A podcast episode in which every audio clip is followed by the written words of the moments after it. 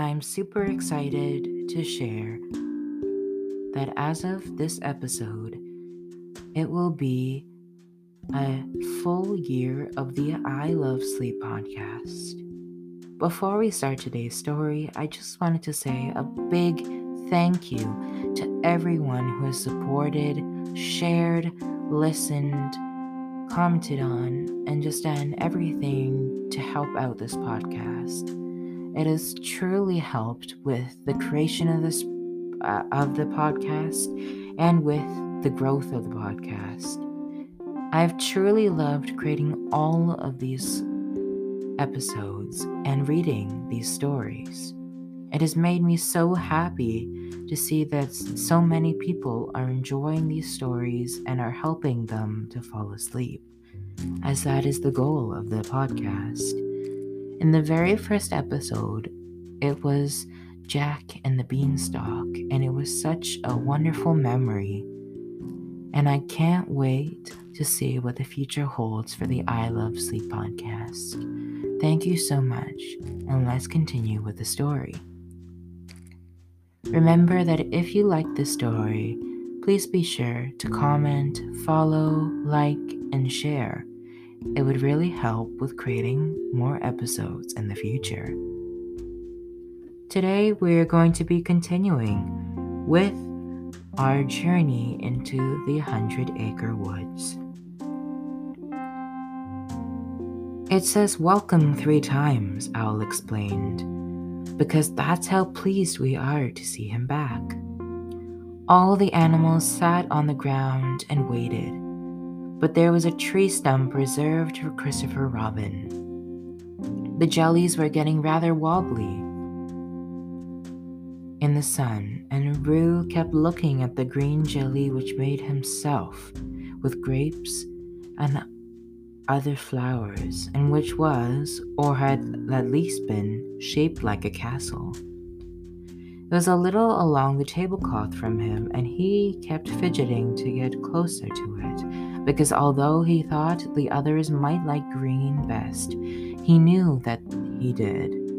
He kept saying to anyone who would listen, The red ones are the best. They've got strawberries in them. The yellow ones are even better because they're really lemony but he said nothing about the green ones. Eeyore was the last of the animals to arrive in the party. He turned around a few times and sat down on the tree stump. Jollifications and hey diddle diddle, he said. Decent of you to wait for me. But Eeyore, said Piglet, and would have said more if Kanga had frowned and shaken her head at him. I'm sure it's going to be a lovely party, said Kanga, but you're sitting in Christopher Robin's place, Eeyore dear. Eeyore unfolded his legs and slowly got back to his feet. It was quite uncomfortable, he said, as tree stumps grow. I'm sure Christopher Robin will enjoy sitting on it now that I've warmed it up for him. Still, there was no Christopher Robin. Piglet held up the party cracker up to the light and shook it to see if it rattled. Then, a little sadly, he put it down again. When can we start? Oh, when can we start? cried Baby Roo. The red jellies are best, everyone. Or the yellow ones. Oh, when can we start? And Kanga said, Soon, dear, soon. But don't keep pointing like that. It's rude.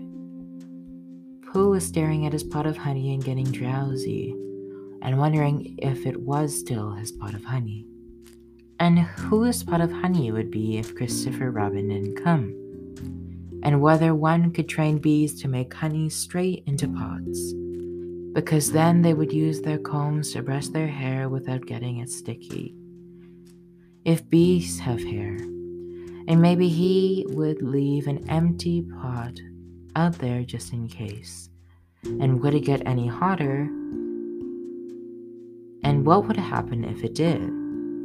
And Pooh's head sank forward and he uttered a soft sort of growl, which is halfway between a grunt and a snore.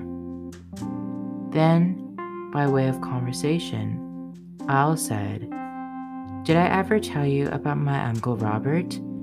And although he had told them more than once, more than several times in fact, Kanga quickly said before he could begin, Best not to tire ourselves.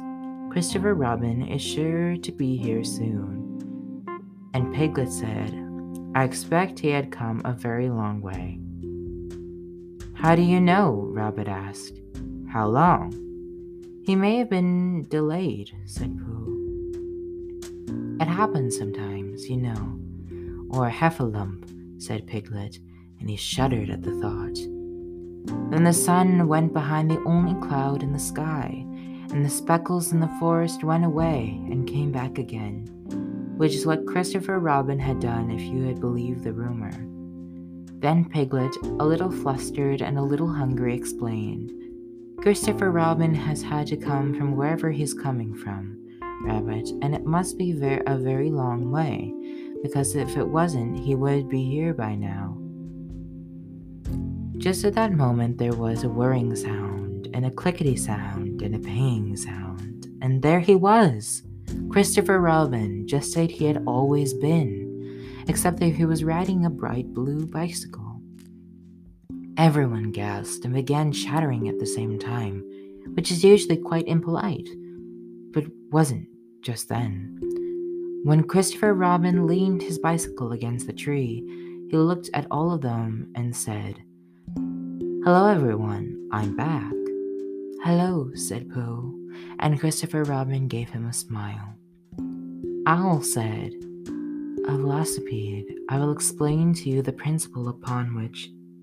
Eeyore said, A pleasure to see you, Christopher Robin, and I hope you enjoy the tree stump, which is quite warmed up. Piglet said, Ooh.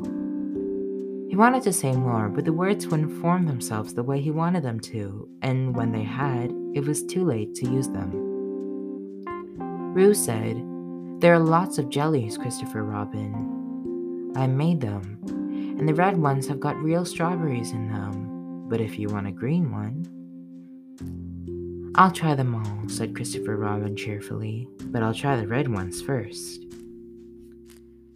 Early and late, two smallish friends and relations pulled the party cracker, or tried to, and early let go by mistake and late toppled over backwards. But Winnie the Pooh gave Christopher Robin a bear hug and said, Welcome home, Christopher Robin. Kanga said, You must cut the cake, Christopher Robin, and make a wish, added Roo, hopping from foot to foot. So Christopher Robin made a wish, and everyone cheered and clapped and said, Welcome home except Eeyore, who said, Many happy returns of the day. And Christopher Robin felt glad to be back, but a little sad at the same time. Then everybody blew their horns and threw their streamers and pulled the party crackers. And Eeyore pulled two, one with his front hooves and one with his back. And the first one had a motto and a key ring with a present from Margaret on it and a paper hat, but the second only had a paper hat. And Christopher Robin said to Pooh, I've eaten a lot of jelly and two slices of Kanga's cake, so I don't have room for the honey. I wondered, Pooh, whether you would be kind enough to eat it for me. And Pooh was kind enough and did. Then Eeyore said, I don't suppose he remembers who I am. Not that it's important. After all, why should he? When they had eaten everything they could eat, which was almost but not quite everything on the table, because at a proper tea party there should always be leftovers for the birds, Christopher Robin made this announcement. Now, dear friends of the forest, in my bicycle basket, I have coming home presents for you all because I miss you so much. I have wrapped them up in Christmas paper because I have had less some of them from left over from last year. The animals were very excited, even smallest of all, who had fallen asleep in a butter dish and had to be debuttered. He thought maybe it was Christmas already, so he opened his present, a shiny farthing with a red on it, and said, Happy Christmas, everybody. Then he went straight back to sleep because the moon was already shining out, and it was that mysterious time between day and night when it was not easy to tell which is why or whether. There were presents Christopher Robin had brought for the other animals. For early and late, sugar mice. For Owl, a spectacle case in case he lost spectacles. For Piglet, pink earmuffs. For Roo, a bottle of colored sand in a satisfying pattern from the Isle of Wight. For Kanga, a set of seven thimbles, one for each day of the week. For Rabbit, a book called A Thousand and One Useful Household Hints. For Eeyore, two umbrellas for front and back. And for Pooh, a wooden ladle for removing the sticky bits from pots of honey. What did Christopher Robin wish for when he cut his cake?